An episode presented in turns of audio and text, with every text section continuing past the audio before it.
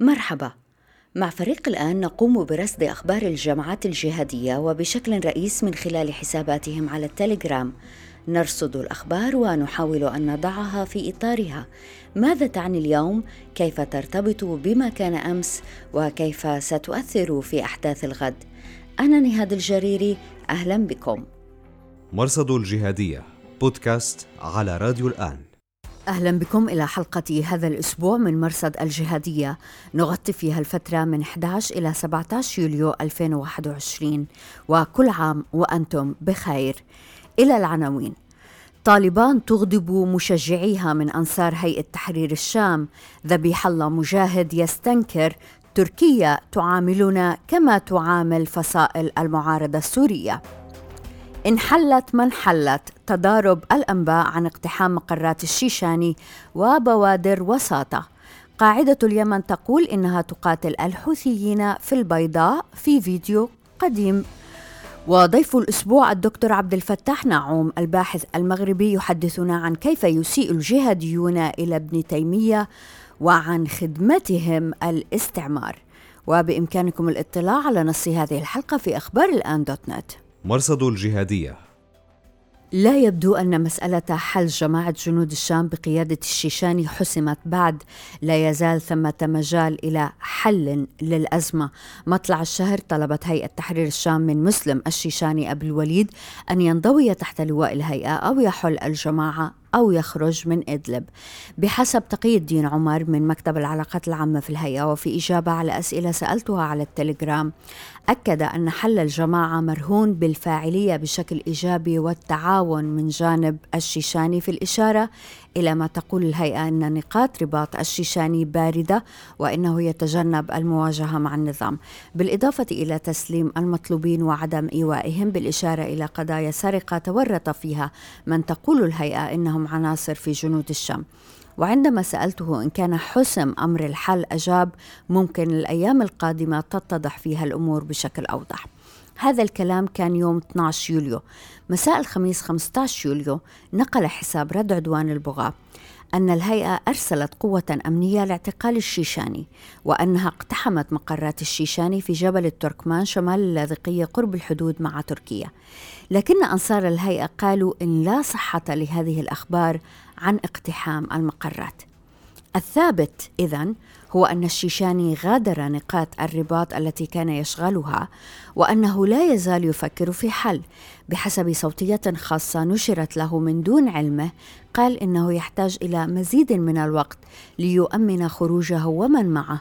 وقال أيضا إنه يتلقى رسائل مختلطة من الهيئة. حتى هذا لا لا يريدون ينتظر. لا أعرف. خلال أسبوعين أخرج؟ أنا ليس وحدة. كل إخوة من معي حتى كل الشيشانيين من الموجودين هنا كله يريد يخرج معي. وأمراء يتكلمون واحد شيء فوق يتكلمون واحد شيء وتحت يعملون ما أفهم ماذا يحدث بينهم. في تطور لافت وفي وقت متأخر من ليل الجمعة 16 يوليو نشر الشيخ عبد الرزاق المهدي وهو من مشايخ إدلب المهادنين للهيئة. صورة له مع الشيشاني وقال إنه زاره للاطمئنان على حاله وللوقوف على حقيقة ما حصل بينه وبين الأخوة في الهيئة هكذا قال. المهدي أشاد بالشيشاني وختم بوصفه ضيفا عزيزا وأنه سيكون حل لقضيته يرضي الله عز وجل. في الأثناء نقل حساب جلاد المرجئة المعارض أن الهيئة باتت تجبر جميع جنودها وكوادرها على توقيع تعهد بعدم ترك الهيئة مدة سنة كاملة. مرصد الجهادية. في 13 يوليو أصدرت طالبان بيانا حول ما قالت إنه استمرار احتلال أفغانستان من قبل القوات التركية. القوات التركية موجودة في أفغانستان كجزء من الناتو. تركيا ترفض الخروج من أفغانستان أسوة بدول الناتو الأخرى وتقول إنها ستبقي قواتها في كابول لتأمين المطار هناك بناء على اتفاق مع أمريكا.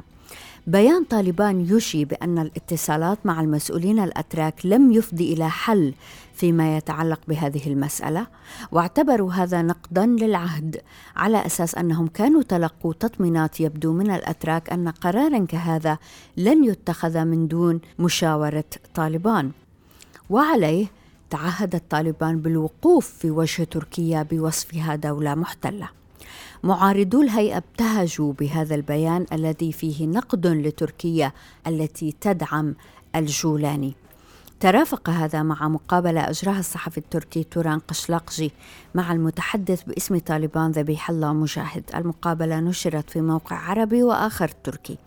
ينتقد مجاهد موقف تركيا من طالبان ويقول لا يزال الجانب التركي يعاملنا كما يتعامل مع فصائل المعارضة السورية علما أن معظم الدول التي نلتقيها في الغرب والدول المجاورة تطبق علينا بروتوكول الدولة.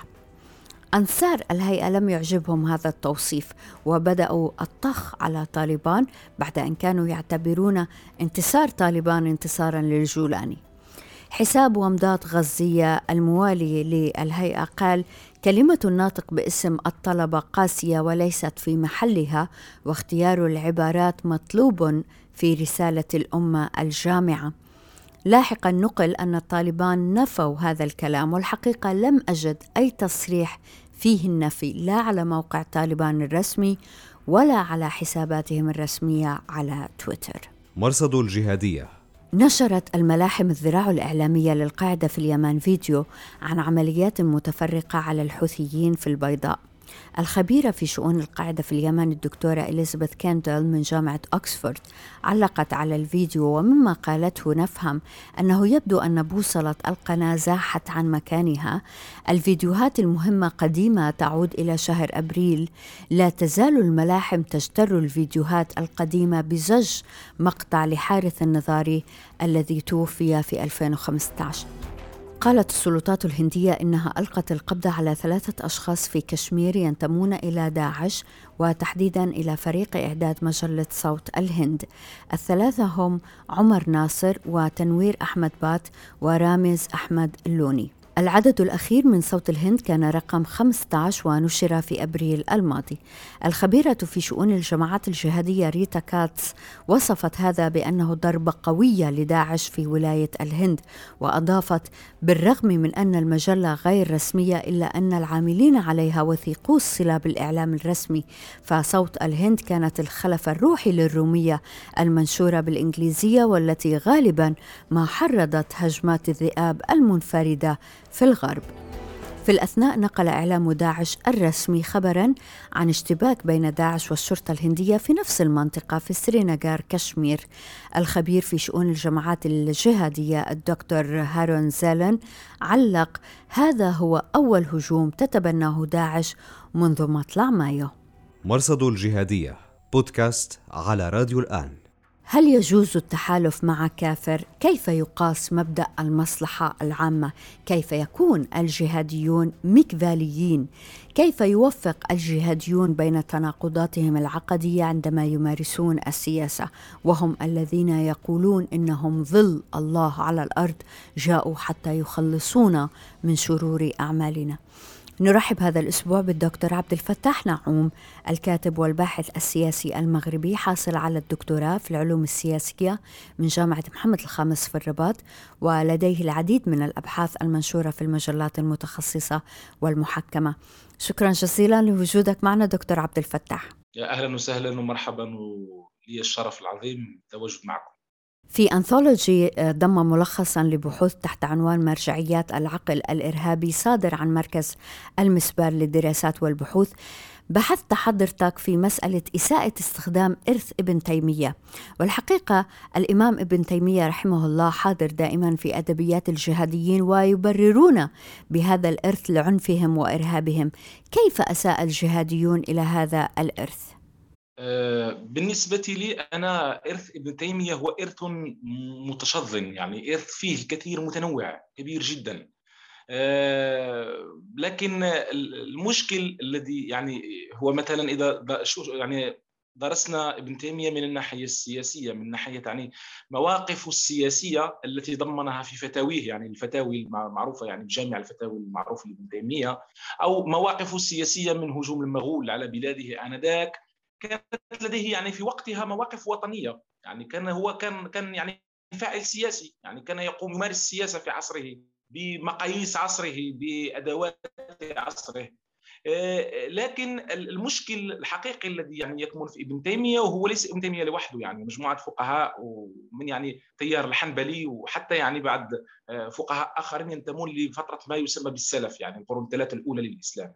ابن تيمية هو أكثر شخص يعني قعد لتيار عقدي هو الذي يعني حامت حوله آه، جميع علامات التشدد التي نلاحظها اليوم في التيارات الأصولية وخصوصا يعني الوهابية وما نتج عنها من قاعدة وداعش وكل هذه المفردات. الفكرة التي يعني استوحاها حتى محمد بن عبد الوهاب محمد عبد الوهاب ولاحقا يعني طورها يعني التيارات الجهادية يعني هذه العقيدة عقيدة التفويض انه كان مشكل طرح في العقائد في العقيدة الإسلامية عند القرن الثالث والرابع الهجري وصولا للقرن يعني السادس الهجري. وهذه العقيدة تتعلق بانه آه، كل ذات الله وصفاته الواردة في القرآن هي آه، صفات ينبغي أن تؤخذ. هذا عند السلف يعني عند القرون الثلاثة الأولى كانوا يقولون يجب أن تؤخذ على أساس أننا نفوض معناها إلى الله. يعني لا يهمنا معناها المباشر. آه، لكن بعد ظهور الأشعرية وظهور تيار التأويل وهذا هو التيار الغالب عند المسلمين الآن هو الذي يعني يتناول فكرة آه، مثلا آه، إنه الرحمن استوى على العرش بمعنى أنه استتب له الأمر وتمكن يد الله فوق أيديهم بمعنى أن قدرته فوق قدرتهم. يعني هذا هو التأويل الذي نحن عليه كل المسلمون الآن يعني. أما الاتجاه الذي ذهب إليه الفقيه ابن تيمية هو أنه تبنى عقيدة آه، التفويض ولاحقا هذه العقيدة عقيدة التفويض يعني ذهبت إلى ما يسميه الفقهاء بالإثبات. يعني إذا قال الله أن له يد فله يد. كيف شكلها لا نعلم.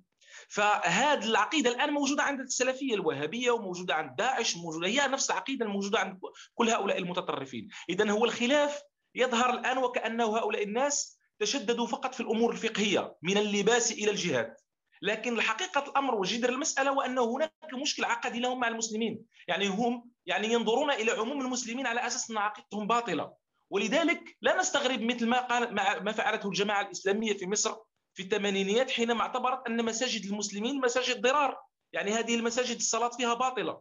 ولا نستغرب حينما نشاهد كيف أن يفجرون المساجد ودور العبادة للمسلمين. يعني هي مساجد للمسلمين السنة التي يفترض أنه هو الثوب الذي يريدون أن يشتغلوا عليه لتقوية مشروعهم ومع ذلك يفجرون مساجدهم ويقتلون المصلين وما إلى ذلك. لأنهم يعتقدون أن هؤلاء الناس عقيدتهم باطلة وصلاتهم باطلة ومساجدهم باطلة. وكل هذه الأشياء جاءت من هذا الفهم لهذه العقيدة التي تطورت في ذلك الوقت. اذا بنفهم من حضرتك دكتور عبد الفتاح إنه الإمام ابن تيمية كان جزء من هذا الجدل لنحكي.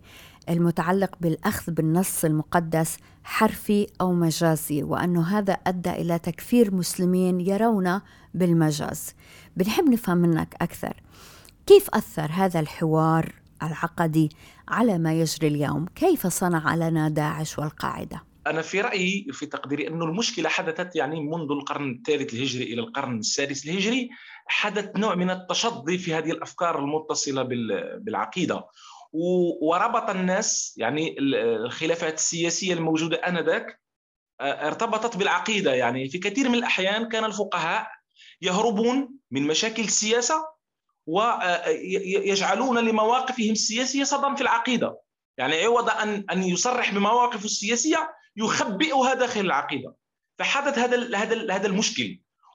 ولاحقا يعني الأجيال التي جاءت لاحقا بدأت تأخذ هذه المواقف العقدية وحتى الفقهيه أحيانا لأنه آه، آه، هي جاءت لأسباب سياسية فهم يأخذونها بشكلها الحرفي ويسقطونها على واقعهم لاحقا. وهذا هو الخطأ الذي فعله الشيخ محمد عبد الوهاب في القرن الثامن عشر آه، لأنه أخذ المواقف التي كانت لابن تيمية من العقيدة ومن والتي ضمنها في كتابه العقيدة الواسطية وأخذ مواقفه من الطوائف الدينية وحتى من التأويل من العقيدة الأشعرية وأخذ كل هذه المواقف وأخذها حرفيا يتبناها حرفيا.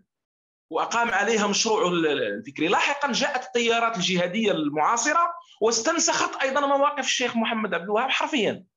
لأنه هذا هو المشكل نحن عندنا في التراث الإسلامي كله هو أنه حينما تسقط المواقف. يعني الماضية من الماضي تسقط على الواقع المعاصر بشكل ميكانيكي دون مراعاة لا للظروف ولا لتغير وهذا هو مشكلة الحركات الإسلامية. يعني السلفيه الوهابية والإخوان المسلمون مشكلتنا معهم هي هذه.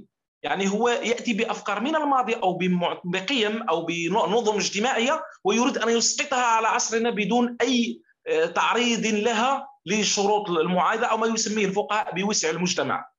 دكتور عبد الفتاح نود أن نؤكد هنا على مسألة. عندما نتناول إرث الإمام ابن تيمية هذا ليس انتقاصا من علمه الوازن. هي هي هي في الحقيقة إساءة استخدام لابن تيمية. لأنه قلت أن ابن تيمية عنده يعني مروحة واسعة من من العطاء. ابن تيمية كتب حتى حتى في التصوف كتب حتى في في الرياضيات كتب في كتب عن كل شيء يعني ابن تيمية. ابن تيمية إرثه واسع وكبير جدا. لديه كان لديه وعي سياسي كبير. ابن تيمية كان رجل وطني يعني ابن تيمية إحنا نظلموه حينما نلصقه بالجهاديين ابن تيمية كان رجلا وطنيا كان سياسيا وطنيا. قاوم المغول وقاوم من أجل وطنه. ويعني ابن تيمية رجل فاضل عاش في عصره. آه، قد كان رجل معرفة وكان مثقفا. وكتب بمقاييس عصره وبما توفر لديه آنذاك من علوم. صحيح أنه نزاح في فتاويه. التي كان يعني يكتبها أو يعني ينتجها إنزاح كثيرا يعني كفر كثيرا من علماء عصره خصوصا رياضيين وفلاسفة اتهم بالزندقة كثيرين. هذه أشياء كلها قام بها لكن هذه الأشياء لا تلغي أن ابن تيمية ارث مهم جدا. يعني ابن تيمية ليس لا هذا سرق سرق قام بسرقته الجهاديون.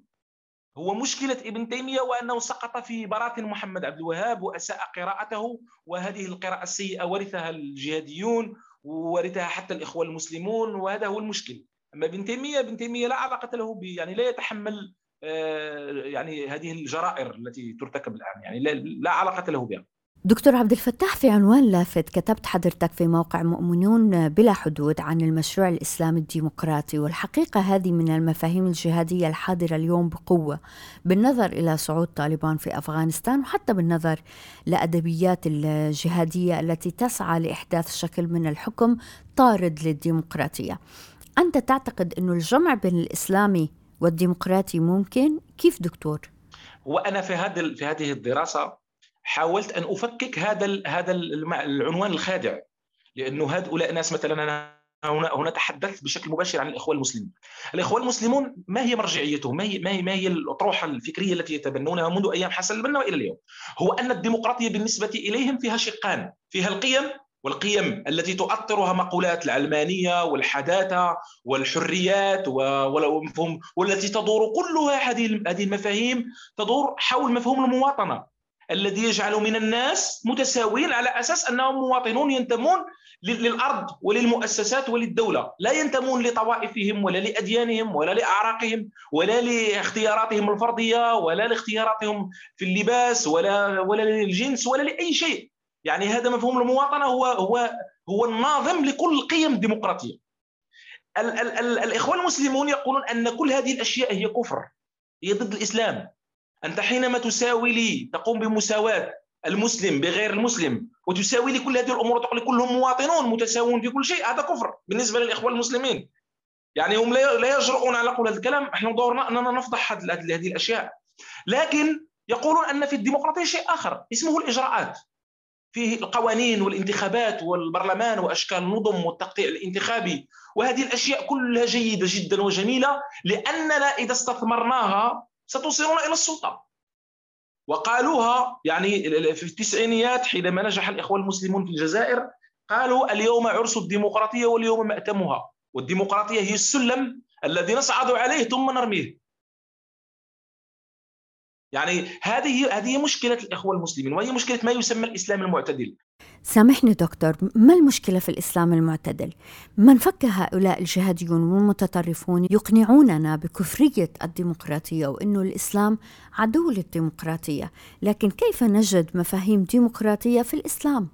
آه، المشكلة آه، يعني بسطها الراحل محمد عابد الجابري حينما تحدث على أن القرآن كتاب هداية في مشروعه لتفسير القرآن. وبالتالي القرآن الذي هو الكتاب الأساسي والخيط الناظم للإسلام كله هو يعني ليس برنامجا سياسيا ولا حزبيا. آه، هو كتاب هداية موضوعه الرئيسي يتعلق بما هو روحي وأخلاقي. آه، الإسلام بمجموعه يعني كله هو تراث إنساني اجتماعي ونسيج ثقافي آه، لإرث الإنسانية كلها يعني ليس للمسلمين وحدهم. لا يعني المسلمين وحدهم. مشكلة الإسلاميين وخصوصا الإخوة المسلمون أنهم أرادوا أن يحولوه إلى برنامج سياسي لدغدغة المشاعر من ناحية وجلب الأصوات يعني دغدغة المشاعر الدينية وجلب الأصوات من أجل الانتخابات ومن ناحية أخرى من أجل يعني تطوير نسخة خاصة بهم آه، تتعلق ببرنامج ومشروع اجتماعي يريدون أن يفرضوه على الواقع الأخلاقي والواقع المؤسساتي والواقع الاجتماعي. لكن هو أصلا مواقع مخادع لأنه الناس لا يعرفون هذه الأشياء. الناس يظنون أن هؤلاء الناس مجرد آه، أشخاص آه، طيبون متدينون سيصلحون السياسة لأنهم صالحون. الان تبين العكس لأن تجربتهم الآن تجربة الإخوان المسلمين في الحكم وفي المؤسسات وفي الانتخابات أبانت للناس العكس. يعني الآن كل المسلمين الآن والجمهور في منطقتنا آه، بات يعني متأكد أن هذه كلها كانت شعارات فارغة جوفاء. هؤلاء أشخاص مثلهم مثل غيرهم. لكن لديهم طموحات إيديولوجية ولديهم مشاريع لا علاقة لها بالإسلام من قريب أو من بعيد. دكتور في هذا البرنامج نسلط الضوء دائما على التناقضات في عالم الجهادية على قصر نظرهم على إساءتهم للتراث الإسلامي. الجهاديون يصورون أنفسهم على أنهم حماة الدين الذين يجمعون المسلمين لكنهم في الحقيقة أداة أخرى من أدوات التفرقة كما جاء في بحثك بعنوان المدركات الجماعية العربية الإسلامية في مهب الاستخدام السياسي الاستعماري. لو نركز لطفا على هاي الجزئية دكتور كيف يفعل الجهاديون ما يفعله المستعمر؟ طبعا هو هو الاستعمار مشكلة الاستعمار ما هي؟ الاستعمار هو يعني يبحث عن مداخل. يعني طريقة يعني خلال القرن التاسع عشر أو خلال القرن التاسع عشر وبداية القرن العشرين آه، الاستعمار الفرنسي والبريطاني كان يبحث عن مداخل يعني عن متكئات وأسانيد لكي يدخل إلى المنطقة العربية. وطبيعي أنه وجد عناوين. يعني كان هناك اولا أول عنوان آه، استعملته بريطانيا هو مشكلة العرب والأتراك يعني مشكلة القومية. وكان الدولة العثمانية كانت تحاول أن تقضي على اللغة العربية وأن تقوم بسياسة التتريك. يعني تفرض اللغة التركية وما إلى ذلك. فهذا جعل يعني تيارا من القوميين العرب ينهض. هذا التيار دعمته بريطانيا. حقيقي جدا وهذا واضح لأنه هي من حينما نتحدث عن هذه المدركات أو المدارك يعني هذه القيم آه، أو المفاهيم أو كل ما هو اجتماعي وثقافي في في بيئتنا آه، استخدم بدءا بفكرة العربية والقومية العربية ضد الأتراك وصولا إلى استثمار الولايات المتحدة الأمريكية للسلفية الوهابية وللجهاديه في أفغانستان لأنه كان خلاف الصراع الأمريكي مع الاتحاد السوفيتي في آه، أفغانستان بعد يعني صعود حكومة الشيوعيين. فكان آه، لابد من عنوان يجذب الناس ويستقطب الناس لكي يذهبوا إلى لمقاتلة السوفيات ولعب هذا المشروع هذا لاعب برجينسكي هو صاحب هذا المشروع. وبرجينسكي بنفسه ذهب إلى أفغانستان. ويعني استقبل المجاهدين الذين آنذاك كانوا يسمونهم مجاهدين. واستقبلهم ريغان في واشنطن وسموهم مقاتلي الحرية. ويعني هذا المشروع تم الاشتغال عليه بعمق من الجانب الأمريكي. لكن اللي اتضح لاحقا أنه كان لديه أهداف استعمارية يعني تواجد في المنطقة وصراع جيوسياسي وما إلى ذلك. الاتحاد السوفيتي نفسه نفسه الاتحاد السوفيتي اشتغل بهذا الموضوع. يعني الاتحاد السوفيتي نفسه كان يشتغل بموضوع الدين والأديان والقوميات وما إلى ذلك. إذا الاستعمار هو بالنسبة له. استعمار لا يعني لا لا لا, لا, دين له.